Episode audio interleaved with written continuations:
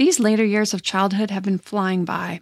As a mom, I want to not just be available to my kids during these last years they have at home, but I want to feel good and have the energy I need to keep up with their schedule and my own. So my health is a top priority. Equilibria is a woman-owned wellness brand with unique science-backed products that help bring your mind and body back into harmony. You're not alone on your wellness journey. Every customer gets one-on-one support to help you meet your goals. E Q's Daily Women's Microbiome Defense is a three in one capsule that supports your digestive health and promotes gut barrier protection. A healthy gut positively impacts immunity, mental health, sleep, digestion, and skin health. It helps regulate digestion, immunity against bad bacteria, and improve nutrient absorption. The gut has been called the second brain because it contains more than one hundred million nerve cells. It is a vitally important piece to our overall health, both physical and mental. So to make sure my gut is working at its potential, I started taking E Q's Daily Women's Microbiome Defense to improve my digestion and nutrition absorption, boost my overall immune health, and help with sleep and stress as a bonus. Head to my e q dot com and use code PARENTING for fifteen percent off Equilibria's Microbiome Defense and much more. That's my e q dot com and use code PARENTING at checkout for fifteen percent off site-wide today. Catch those springtime vibes all over Arizona. Break out of the winter blues by hitting the water at one of our lake and river parks. Take a hike among the wildflowers. Just make sure to stay on the trails and leave the flowers for the bees. Discover Arizona's best kept secret and visit a z state parks dot com slash amazing to start your springtime adventure.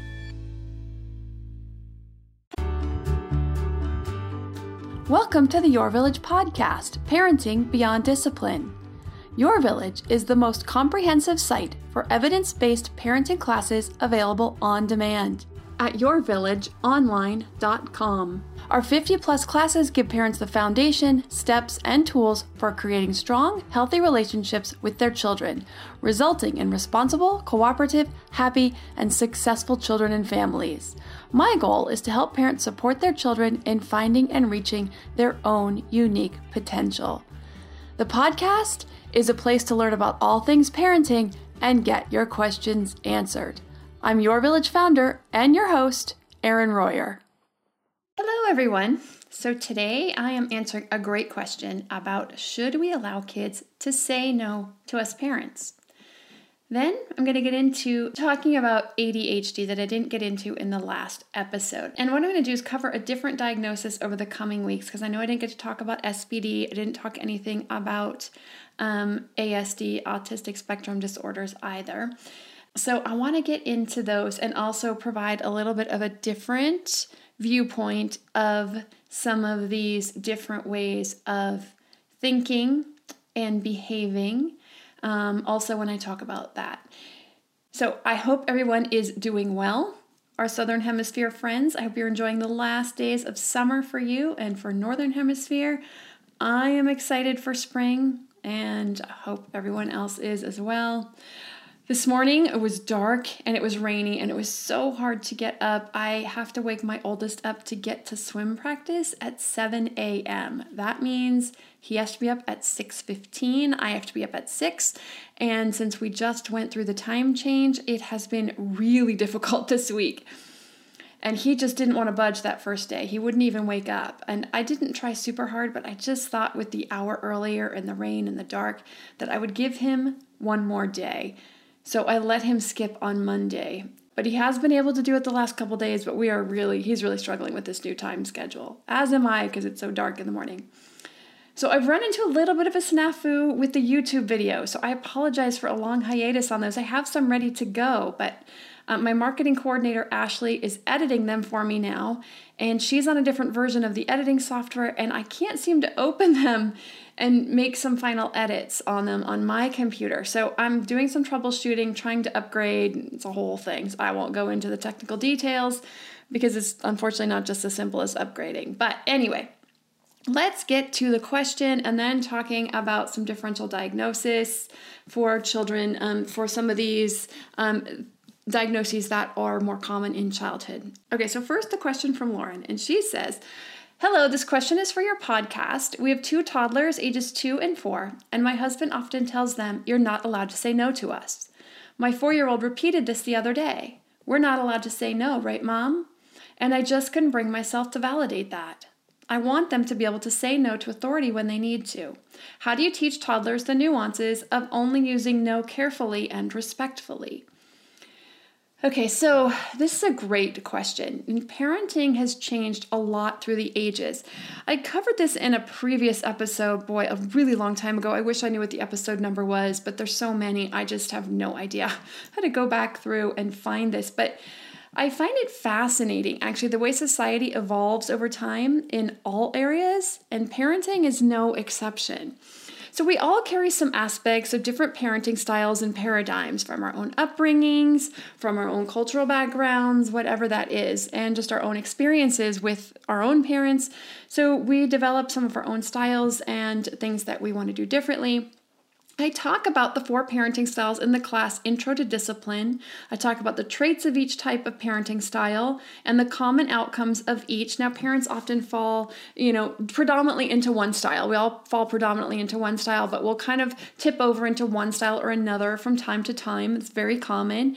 Um, it, so it used to be in the nineteen fifties, and prior to that, the parents were highly authoritarian.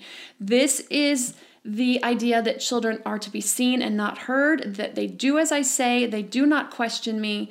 Um, and some of that parenting w- did carry over to my mom's style. That was her parents' parenting style. Um, now, an authoritarian style is different from abuse. Abuse is not authoritarian style. It's just, well, not a good thing to do, obviously. It's abuse. Authoritarian style, it's definitely not a warm parenting style, but that, but it doesn't mean that... Um, But the actual physical abuse or emotional or verbal abuse is not a part of the authoritarian style. It just tends to be very strict. Do as I say. This is what I do. These are the boundaries. Don't push me. Lots of consequences if you don't. That type of thing. Um, you know, certain things are earned. It's just extremely strict and very low in warmth. Um, then there's the permissive style. And then also the authoritative or democratic style, which is a mix of the best from both the authoritarian style and the permissive styles. Rules, there are rules and there are expectations, but they're done with warmth, they're done with respect, there's room for discussion, there can be room for negotiation in certain instances within certain boundaries. I talked a lot about that actually just a few episodes ago about how to work in negotiation as a part of parenting and not make it so that they're pushing every single moment of every single day for everything that they want. But how can you work that in in a respectful way? So before I talk about this shift and how we can incorporate both of these, the good solid boundaries and rules with allowing for some negotiations, and actually an even more recent shift that I'm seeing societally and culturally in the Western world, at least, I feel it's important. I want to comment about some older generation's viewpoint um, because you can see this on social media. I see this sometimes on some of these parenting websites and things with older um, older generations really coming down on the way we parent today. And honestly, I mean, obviously it gets me a little miffed um, when I see comments like that, that, you know, things like kids these days are so spoiled. No wonder the youth of today can't do X, Y, and Z, or why the youth of today are so A, B, and C. And, you know, they tend to think that our children are spoiled, that they're not very capable, that they're, um, you know, not very tough, all of these types of things. And, you know, they often say all they need is a good twip, you know, crack on the butt or something like that. And that just, oh, um, because as someone who studied cultural patterns, beliefs over time, the changes, the research of different parenting styles and practices, including the outcomes of different parenting practice, as well as things like corporal punishment, which is spanking and other forms of physical punishments. And I've seen enough evidence to know and to be convinced that this is no way re- to relate to any human being, let alone a child, especially when your values are teaching mutual respect, to support self-esteem, to assist them in building a foundation for reaching their potential, for building an internal sense of motivation. You know, a crack on the butt might be a good motivation not to do something. This type of interaction is certainly not going to build an internal sense of motivation and make a child highly goal-driven or a goal-oriented type of child. So, but the authoritarian part of my upbringing actually was positive. Um, parts of it. Um, one of the thing, one of the things my mom was really good at was setting those solid boundaries and expectations, and I do appreciate that she did that. It gave me a solid foundation in many ways of, you know, knowing exactly what was expected, knowing that there's just certain parts of life that you just do and you don't whine and complain about it. And I think it made me a tougher person because of that. Um, I do definitely fold this into my own parenting. Um, So that part of just when there's a time to put down a boundary comes very easily to me, but luckily so does the warmth and the kindness and the love and the supportive part of the of the more democratic style and permissive style comes also comes very naturally to me. So staying in this place of setting rules, but with kindness and warmth and love, um, but being, you know, just setting the boundary strong when I need to is a really comfortable place and platform from which to parent for me. Um, You know, do we sometimes fall more into permissive or also into the authoritarian style at times in certain situations? Of course, you know, of course I do. And of course, I think we all do. You know, I'm too soft sometimes and I'm too hard other times. And no one's ever going to be perfectly in the middle at every moment and handle every situation perfectly at every instance. But, you know, we... We have our own personal experiences, we have our personalities, we have our bad days, we have other things that will color the way that we handle different situations, but we come back to center. We learn from these experiences, and as we learn more about ourselves, about our children, uh, and the way that they respond to us as well, then we adjust and we learn to do things a little bit differently the next time. It's really um, a, a practice and opportunities to learn and do better with them. These are human relationships. They're never going to be perfect, but, you know, we do our best and that's all we can do. So one more piece of information, I think, that helps us see the big picture before I get into the question of, is it okay to set a precedent for our kids to say no to us? So what I've seen lately is a shift, and I think it's a really good one for the most part, but it can get tricky. And this is that parents are really wanting to not squash their children's individuality, their child's will, their gifts that make them who they are, their way of expressing themselves in creative or whatever ways that that is. But they also don't want to fall into that category of being too permissive, where they're a doormat and the kids are running the show. So they come to me with questions about, how can I do this? How can I set boundaries and rules without squashing my children's independence and that persistent nature that is really a positive thing in so many ways, but not when it comes up to butt up against me at bedtimes, that type of thing. So I love this, that parents, we're all really thinking about that, is how do I give my child what they need to become their own best selves, but also to help them grow up to learn to be respectful and kind and and um, thoughtful of other people, and not just thinking about themselves and what they want and running people over. So how do I do both of those things? Obviously, these are both very possible things to do. They sometimes seem like they run up against each other, but I don't think that they have to. And I think no matter how much we as parents know about life or have a ton of important knowledge to teach our children and help guide them, we will never know them as deeply as they know themselves. So doing this while allowing them to be the authority on themselves. So setting up the boundaries, setting up the help, setting up the support, um, guiding them through life, making sure they do the things they need to do, learn the things they need to learn, um, learn what's part of life and what's important skills to have. You know, you got to go to school, you got to work hard, you got to get the best grades that you can. You may not do great in every class, um, you know, but you do your best at every class that you have, you know, and how they do the chores at home and how they They learn to balance a checkbook and all these things they need to learn growing up, how to, uh, you know, share their needs effectively. These are all the things we're going to teach them. Doing all of that, but also allowing them to be their own individual selves and allowing them to be the authority on and of themselves is the new challenge for us parents in this day and age. I feel like parenting in a way maybe just gets harder because we're really taking a lot more into account, I think, than parents of the past really needed to. Um, and maybe some things are easier and some things are harder. I don't know. But I feel like there's we're just taking a lot more nuances into account nowadays than, you know, my parents were just like, do your chores and be quiet. So taking all of this into consideration, the techniques and authoritarian, permissive, and authoritative styles, balancing that out with the mutual respect and allowing children to be the authority on themselves. How does this play out with allowing a place for kids to say no to adults? Now, Lauren hit this right on the head when she said, we need to teach kids to say no respectfully. So even though kids are much younger than us, this is still a mutual relationship. And someday they will be adults. And over the years, we will be allowing more and more negotiations, compromises, discussions, communication around a lot of things. In toddlerhood, there isn't nearly so much room for compromise and negotiations as there are when they age. So you can set some rules around areas that just aren't up for any negotiation in toddlerhood, especially bedtimes, what's served for dinner, how long you play at the park, when you know you have an appointment or some pressing reason to leave by a certain time.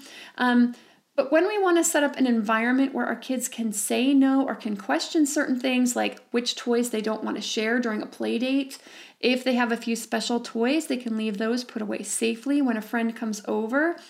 There definitely needs to be room for sharing feelings and even saying no to things they're not comfortable with. Now, this becomes extremely important in not just self-esteem, um, but also in body autonomy and setting boundaries around what does and does not feel comfortable. If something feels uncomfortable to them, even if to us it feels silly, they deserve the opportunity to be able to speak up about it without reproach.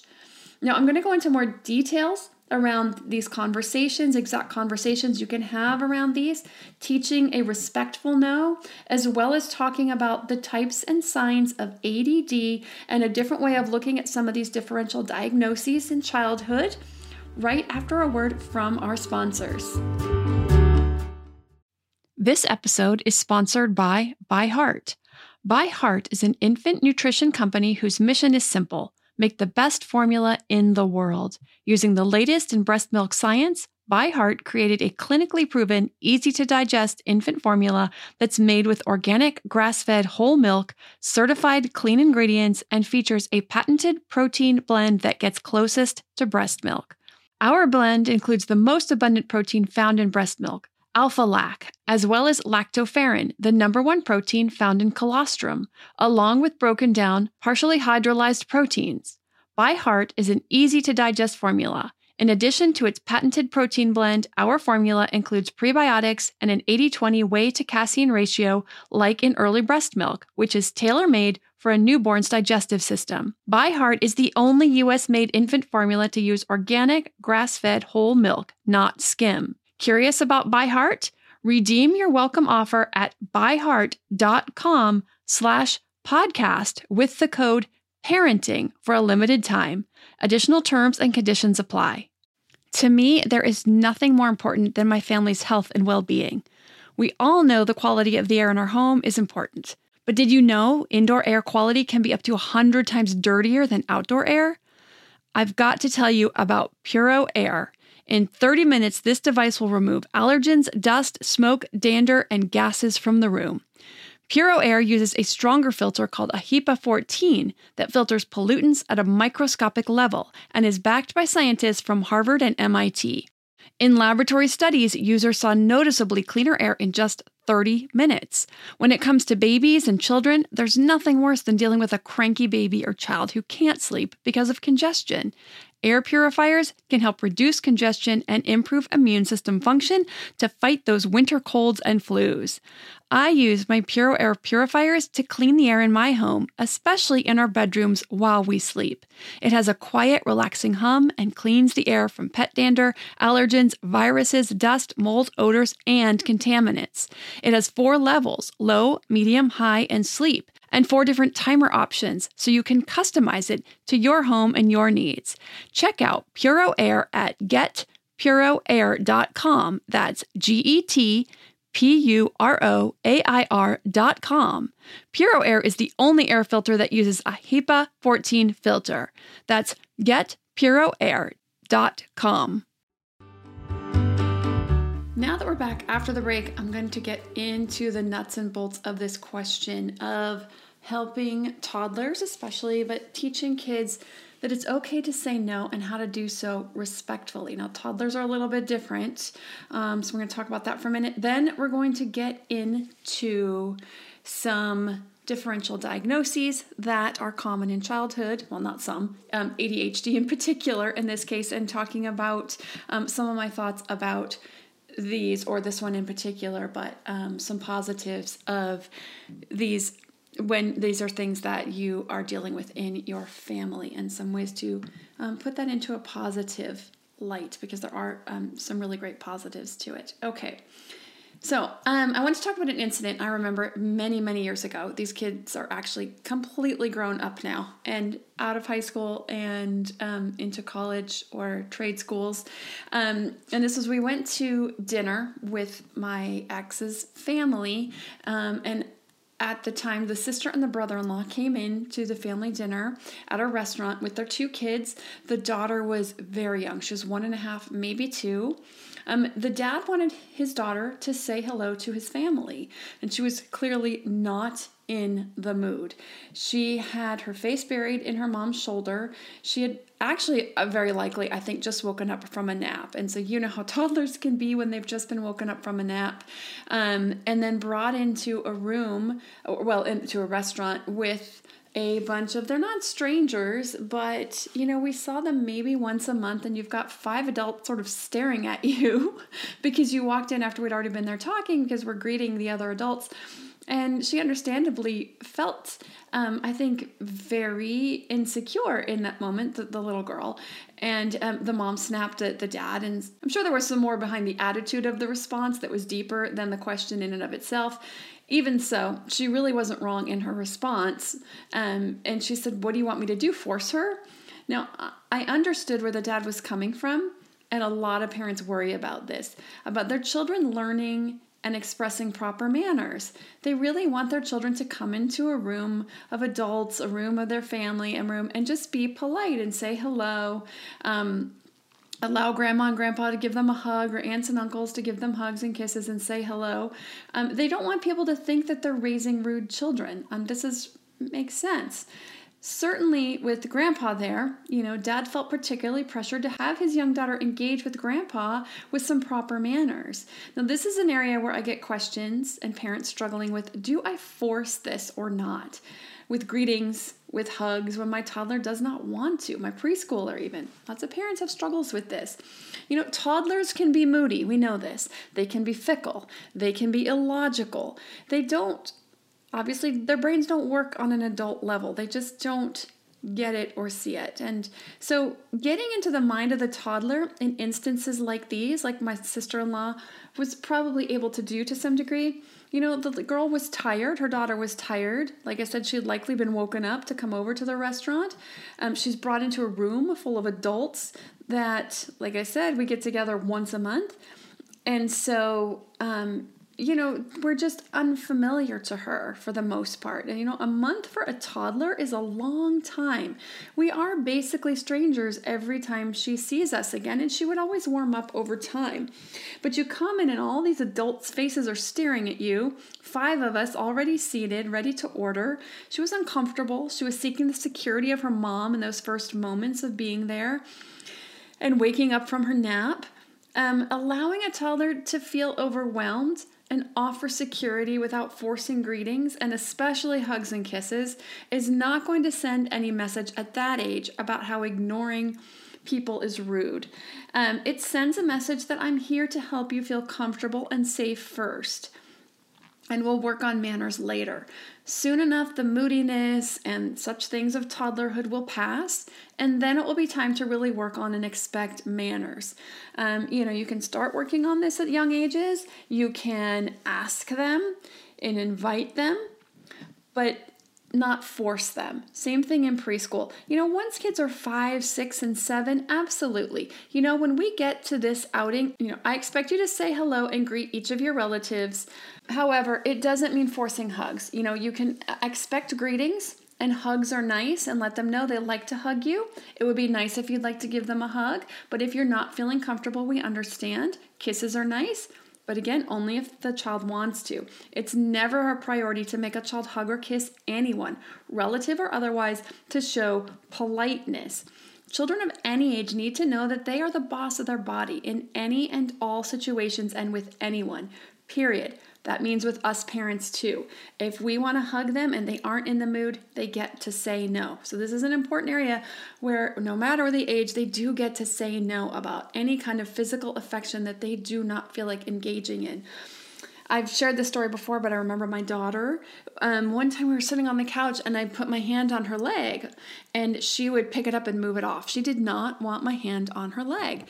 For whatever reason, she was just trying to assert her independence and her authority over her body, and I had to respect that. And, um, you know, I was a little hurt that she didn't want to be affectionate at that moment or didn't want to accept my affection. But I knew that this was her body and this was her place to say no. It was very short-lived. I think that stage lasted a couple of weeks and then she was done. And I told her about it a few weeks ago, a month ago, something like that. And she laughed and she was like, what? I did what? She's very affectionate. All my kids are very affectionate. And, um, now we'll never turn down a hug or anything. Um, well, I shouldn't say never. Um, my oldest might when he's really upset with me, but other than that, you know, they don't turn down physical affection, but when they do, we need to respect that. Okay, so when else might they be able to say no? What if they have something they built, they put a lot of time and energy into it? They built a big zoo with trains, building blocks, and animals, and you want them to put it away before dinner. They want to keep it up and play with it more later. Now remember, toddlers aren't going to be eloquent in their speech. They're not going to share how hard they worked and can I please keep it on up tonight so I can play more later? They're likely just going to get upset about it and say no when you ask them to clean it up, because they're going to go right to being upset. They're not going to have a lot of language to be able to share with you. And then you can say, I can see you're very upset at the idea of needing to take your creation apart. Would you like to keep it up for a while longer? Now, this is where we step in. We allow their feelings, allow them to share, and teach them that advocating for what is important to them is a positive thing. This is an important thing for them to learn how to do this. And these are just kind of these first steps. We can coach how to share feelings after a resolution is reached. So once you got, you agree to, okay, let's keep it up. Uh, you can certainly play with it after dinner, even, you know, into tomorrow, you know, set a limit, whatever it's going to be for you. We would let our kids keep things up for several days, actually, if that's what they wanted. And, you know, everything else was cleaned up around it. Like all the extra blocks got put away, um, that kind of thing. But if they had an area and they kept it out in the playroom for two or three days, we were fine with it. After day four or five, we're like, okay, this has been here a while. You haven't played with it in a couple days. It's time to clean it up and put it away. This is when you can coach them about how to talk to you about keeping something up later. Now, if they're a really young toddler or still in toddlerhood at all, actually, they're not going to be great at it, but you're just going to start giving them the building blocks for that, coaching them through how to tell you, I worked really hard. Can I keep it up, please? Or even just saying, I'd really like to play with it later. Can I keep it up, please? You know, coach them at the level of language skill that they have, what they might be able, what they would be able to express on their own, um, or even just one level above to get them working towards that next level. But just know at two, two and a half, even three, they're not going to be great. They'll get better with continued coaching. And as they learn that you're very likely to listen to what they have to say. Sometimes they get very upset because they just assume we're not going to listen to them and we're not going to hear what they have to say. So they are already thinking like they're going to have to take this thing down and they're upset about it. When the precedent in the home has been when you have something to share and advocate for yourself and I am here to listen to you, they're not going to get nearly as upset, or they're going to get to a point where they're no longer going to get upset and they're just going to share their feelings and what they would like to have happen. And especially by the fourth year, if this is something that you have been practicing in your home for a while, by the fourth year, they're going to get really good at it. You will be very impressed with how eloquently they can share these things with you. If you're new to this and your child is already four, you want to give them some time. They will improve quickly because now at four, they've already got some good language skills. They've probably got some good social emotional skills built in underneath there. And so now that they know and they start learning this practice, they'll get good at it very, very quickly. Okay, so we're going to set boundaries around things that are non-negotiable. I understand that you don't feel tired and would like to stay up, but bedtime is just not negotiable. It's time to get ready now, please. Or I understand you'd like pizza for dinner again tonight, but mom and dad choose what's for dinner. And tonight we're having chicken burritos and salad. Or I can see you're having a lot of fun with your friend, but we need to go in five minutes. It's time to get home and start dinner. You want to just set those non-negotiable things where we're just not negotiating. The child doesn't get to say everything, every move the family makes. And they're, they don't get to be in charge of their own bedtimes, and they don't get to be in charge of what they eat for dinner, those types of things. Um, so you're going to set boundaries around that. And those are the non-negotiable things. But there's other things that are negotiable. So and then you're going to allow them to share those feelings like I already shared in the previous incidences, allowing them to share those feelings, allowing them to have some needs that they're sharing with you where they where there can be some compromise in there. And that are the areas where they are able to, you know, say no, because toddlers, like I said, are going to come right out and probably just say no. They're not going to eloquently tell you what they want. Okay, so we went a little longer with this. But um, I really wanted to make sure I answered that um, as deeply as possible. Um, I want to get into the A D H D, give some good foundational information on this topic.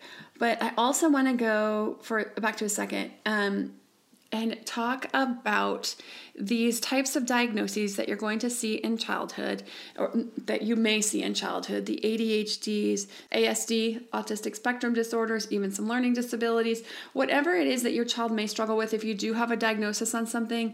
Um, and I'm going to talk about this more at the end, especially when it comes to A D H D. But there are some positives to this. And, you know, as a mother of a son with A D H D, and also as someone with A D H D myself, you know, I see these things as different ways of thinking, different ways of behaving, and they're not necessarily wrong or bad. They just don't fit in with societal structure, and especially with schooling, with the educational system that we have in place right now. There just isn't a lot of room for that, um, for the differences, which is why they end up with I E Ps and specialized training and specialized support and those types of things. And that's just where we are right now. But when we get to the end, I'm going to talk about the positives of A D H D. There are positives to the other diagnoses or different ways of reacting to the world and dealing with the world and experiencing the world um, that I will talk about in later episodes as well. So you'll hear it called A D D or A D H D. Now, I prefer A D D. It's attention deficit disorder, but that is now outdated, apparently. It's called A D H D, attention deficit hyperactivity disorder. The reason I don't like the H in there is that not everybody has the hyperactive part of it. So I like A D D with the different types, but they're now calling A D H D. So that is the technical term, the medical term for it. But anyway, it is a persistent pattern of inattention and or hyperactivity impulsivity that is more frequently displayed and more severe than is typically observed at a comparable level of development. That's a kind of a mouthful. This is out of the Diagnostic and Statistical Manual for the Text Revision. It's, it's one, I have one revision back from the current revision. And, and so this sounds a bit amorphous, and it is. But it does get broken down more clearly for the diagnostic purposes. But what this basically means is that when a child has either the inattention or hyperactivity impulsivity to a degree that is quite a bit different from what you will typically see in their peers of their same development. So kids who have grown up in the same socioeconomic, um, you know, family, social structures, um, been in school about the same amount of time, that kind of thing. And they're out of, they're out of sync with their peers is when um, there's, this is typically a diagnosis. Okay. But I'm going to break it all down for you. The symptoms that cause the impairments must be present before the age of seven. This doesn't mean they need to get diagnosed before the age of seven, because many children are diagnosed after the symptoms have been present for many years, um, particularly in the case of those with the inattentive type. Inattentive type can go really um, unnoticed for a lot, especially in girls. And, it, and inattentive is more common in girls than boys, but because girls will just sit quietly and they'll just pretend like they know what they're doing, and they will um, just try to do their schoolwork the best they can, and they either sort of limp by or they really struggle, but they a lot of time might get tested for a learning disability, um, and it just kind of can get missed. But, and some people don't even get tested into adulthood, but the signs and symptoms have been there since they were a young child. They just never got diagnosed. So here are the types. There's three types: predominantly hyperactive, impulsive, predominantly inattentive, or combined. Now, as I mentioned last week, it's difficult to diagnose before the age of four due to the nature of the behaviors, the lack of development before the age of five. So under age four or five, all kids are impulsive. All kids are jumping off the walls, or most kids um, are jumping off the walls. They do not yet possess the brain development and the skills for thoughtful consideration before responding. So they tend to be impulsive when things don't go their way or when they want something. They just, that's just how they are. So we don't usually like to get a diagnosis until after the age of five. So I'm going to read through the criteria for the D S M four text revision. I'm going to talk more about if you have a suspicion, um, where to go to get a diagnosis, what the treatments are, and then I'm going to talk about the positives of these diagnoses or these ways of interacting with the world or thinking um, differently. Thinking and behaving differently. There's a lot of, of great positives to it, and there's a lot of amazing people out there who have accomplished amazing things, who have all kinds of, dis, you know, who've been diagnosed with A D H D or A S D or S P D. So um, I want to talk about that also right after a word from our sponsors. Now that we're back after the break, I'm going to get into the diagnostic criteria for A D H D. And the different types. I'm going to break these down by types. Okay, so these are for the inattentive type. You need six or more of these symptoms to be diagnosed with inattentive type. And they have to be persistent for at least six months to a degree that is maladaptive and inconsistent with their developmental level. So this is the list, six or more. They often fail to give close attention to details or make careless mistakes in schoolwork, work, or other activities. They often have difficulty sustaining attention in tasks or play activities. They often do not seem to listen when spoken to directly.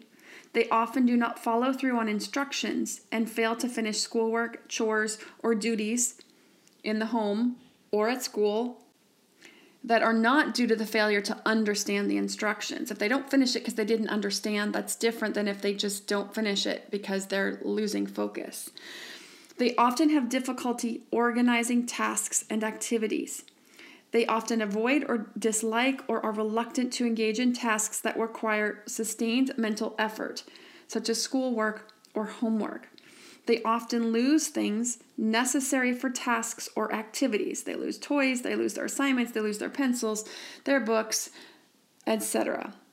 They are often easily distracted by extraneous stimuli. They are often forgetful in daily activities. So you need six or more of those. Okay, then this is the hyperactive, impulsive signs. You need six or more of these. Has to have persisted, same as the inattention, persisted for at least six months to a degree that is maladaptive or inconsistent with their developmental level. Hyperactivity is fidgets with hands or feet or squirms in their seat. They often leave the seat in the classroom or in other situations in which remaining seated is expected. So as you can see here, four-year-olds are not going to be good at remaining seated. We're expected. They're just not. In preschool, and some preschools do try to require this, it's just not something that some four-year-olds are going to be able to do no matter what. So this is why, um, as you can see here, or even sustained attention on activities or work of any kind, four-year-olds are just not ready for that. So this is why we want to wait till a little bit later. Often they run about or climb excessively in situations in which it is inappropriate. So again, we want to think about age appropriateness. Four-year-olds need to move, need to climb. Even five, six, and seven, they really need to be moving and climbing more than we're allowing them. But even so, um, so that's why even waiting till five or six for a diagnosis sometimes I just think is better. That's why I kind of waited till my son was about seven, because I just kept thinking, let's just see if he calms down. Some kids just aren't good at sitting still, and um, and they just grow out of that. They often have difficulty playing or engaging in leisure activities quietly.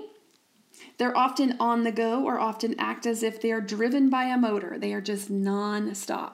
Again, you look at a, a lot of four-year-olds, they're pretty much driven nonstop. So that just has to kind of calm down. Once they start walking and moving, um, toddlers and babies and um, tod- uh, preschoolers are just, they're on the go constantly.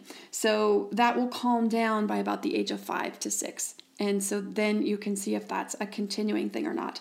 They often talk excessively. Oh, okay, that's my son with A D H D. I, he not only does he talk excessively, he repeats things over. Like he'll tell you something and then he'll tell you the same thing like three or four times. Um, it's it's uh, interesting. Okay, impulsivity. He doesn't have hyperactive type though, but that is one of the things he does have in that. Um, impulsivity. They often so you need six of of these from either of these categories. So in hyperactivity, there's six. And then in impulsivity, there's only three here. So you only need six total of these nine traits. Um, often blurt out answers before questions have been completed. They have difficulty waiting their turn. Again, you'll see a three or four-year-old, they're not great at turn taking. So you got to wait till they're beyond that and they uh, mature enough where they should be better at it. If they're still not good at turn taking when they're five or six, that may be an indication of A D H D, hyperactive, inattentive, impulsive type, sorry. They often interrupt or intrude on others. They butt into conversation or games. So, as I mentioned earlier, some of the symptoms that cause the impairment have to be present before the age of seven years old.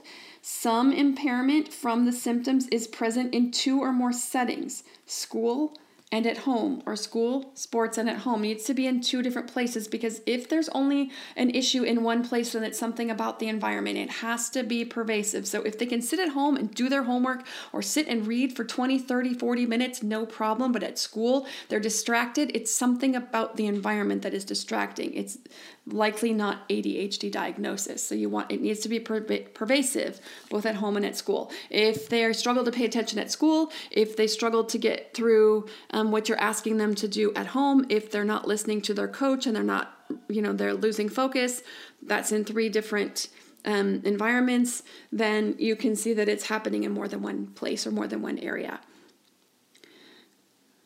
There also must be clear evidence of a clinically significant impairment in social, academic, or occupational functioning. So if it's really affecting them at school, if they just cannot sit and focus, if they cannot sit and read, they can't, they're not getting through the work at school, um, if they're speaking out of turn and they're being impulsive with their friends and at school or their peers at school, and so kids are kind of um, not interested in playing with them, it's affecting them in a lot of ways, then um that is definitely, you know, that needs to be part of the diagnosis also. Now, there is also the attention deficit hyperactivity disorder not otherwise specified. They always have this bucket in this book um, for not otherwise specified. So here are the criteria for that. Individuals whose symptoms and impairments meet the criteria for either type, but whose age of onset is seven years or later. Individuals with clinically significant impairments who present with inattention and whose symptoms patterns do not meet the full criteria for the disorder, but have a behavioral pattern marked by sluggishness, daydreaming, and hypoactivity. So those are the criteria. And if you are seeing that, if they're struggling in school, if you're seeing this kind of behaviors at home, and you feel like this is something that you want to get checked, the next thing to do is to consider getting an assessment. Now, there, there isn't a particular test on the child to do this. It's actually a series of questionnaires that they will give to people who are close to the child, such as the teacher, the parent, caregiver, or coach, what have you. If you have suspicion that this is what is happening, you wanna you start with your pediatrician to get a referral for testing. You can also start with your school. I have found the schools to be a little bit more difficult. Um, so for me, I just feel like starting with my pediatrician, they're a good advocate for your child. But if you have a great school and a great teacher and your teacher is saying, I really think your child needs to be tested, great, go ahead and start with the school. That's fine.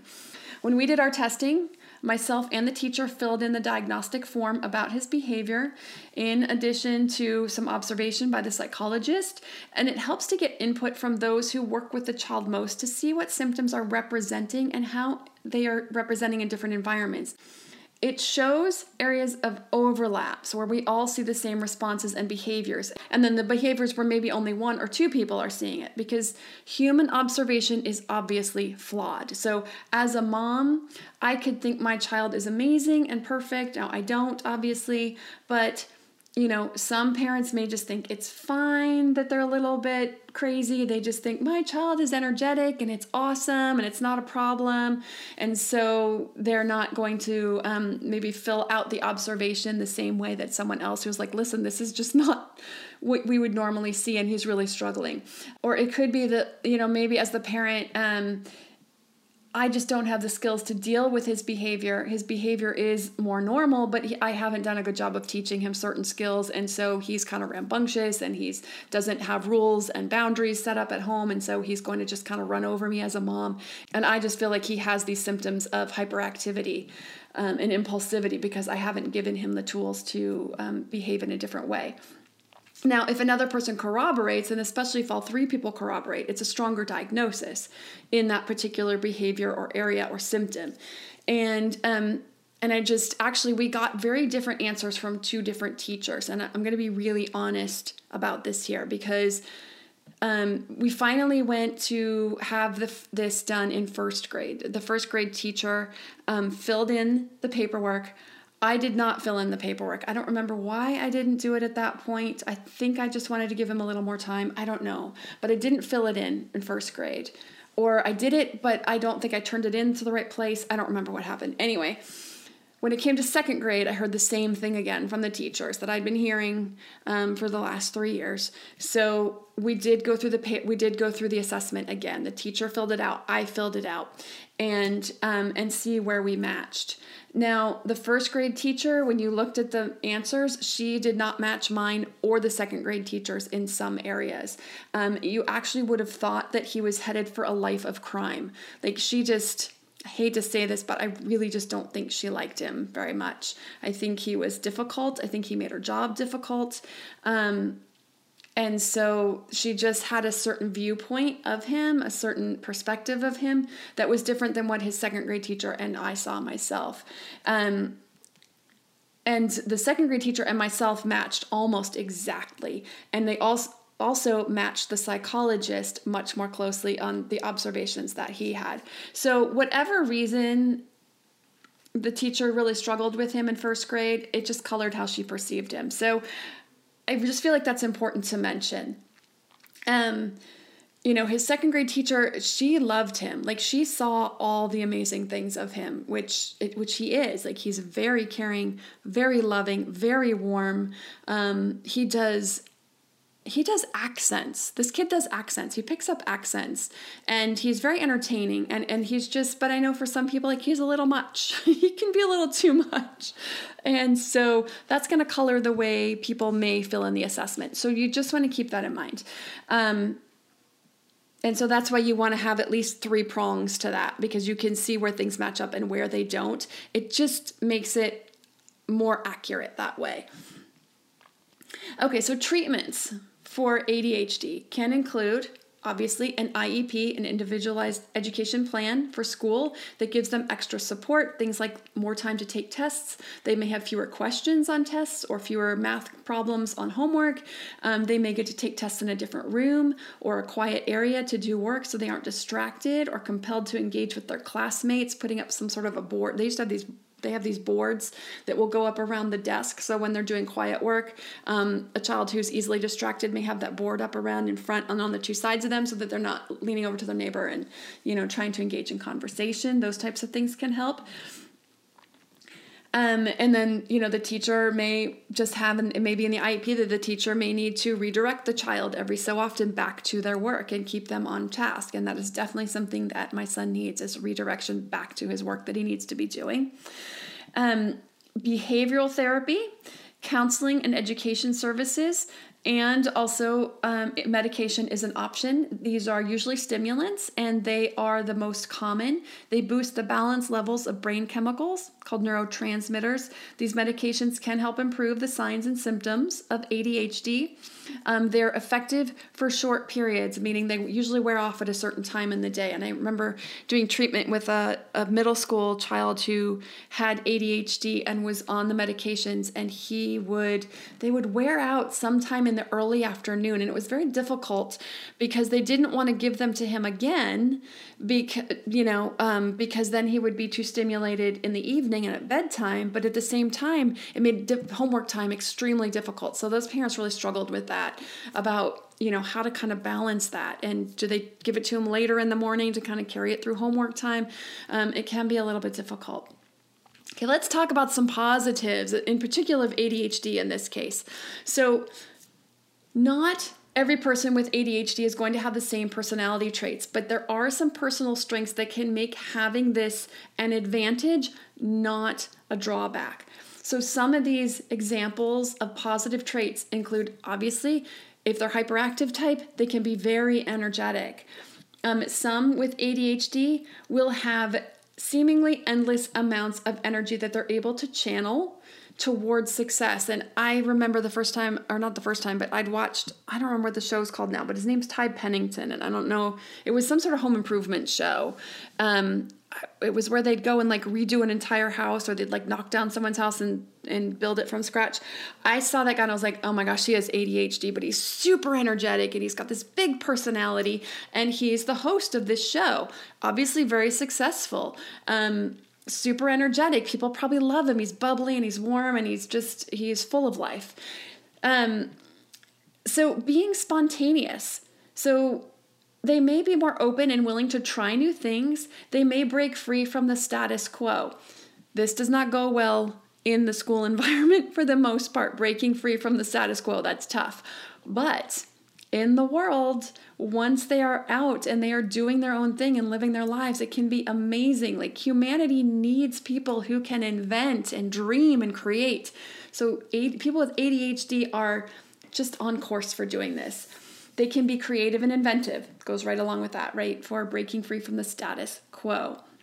They can be hyper-focused, believe it or not. Some people with A D H D can become hyper-focused, not according to research, Um, and it makes them intensely focused on a task that they may not even notice the world around them. When given an assignment, a person with A D H D may work at it until its completion without breaking concentration. Now, I know this sounds like it is the complete opposite.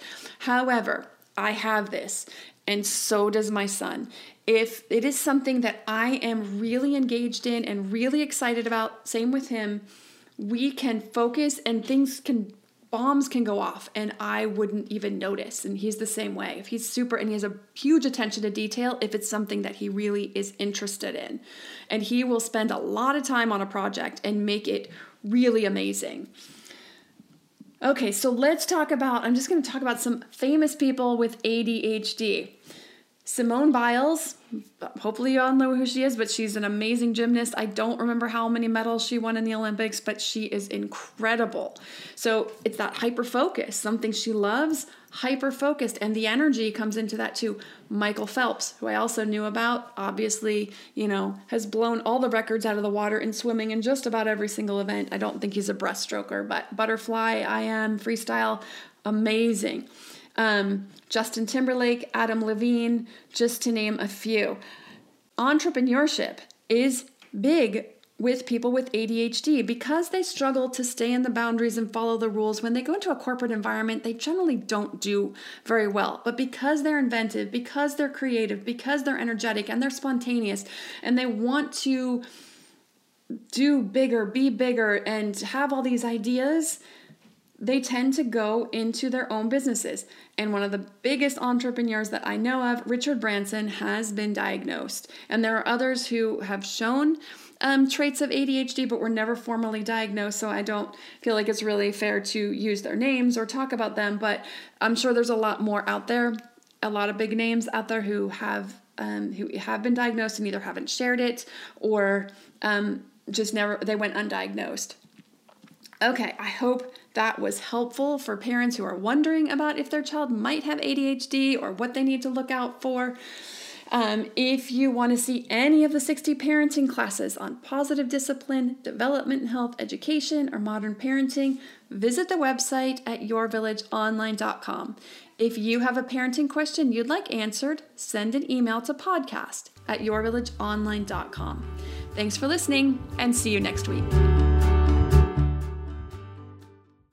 You know how to book flights and hotels. All you're missing is a tool to plan the travel experiences you'll have once you arrive. That's why you need Viator. Book guided tours, excursions, and more in one place. There are over three hundred thousand travel experiences to choose from, so you can find something for everyone. And Viator offers free cancellation and twenty-four seven customer support for worry-free travel. Download the Viator app now and use code Viator ten for ten percent off your first booking in the app. Find travel experiences for you. Do more with Viator.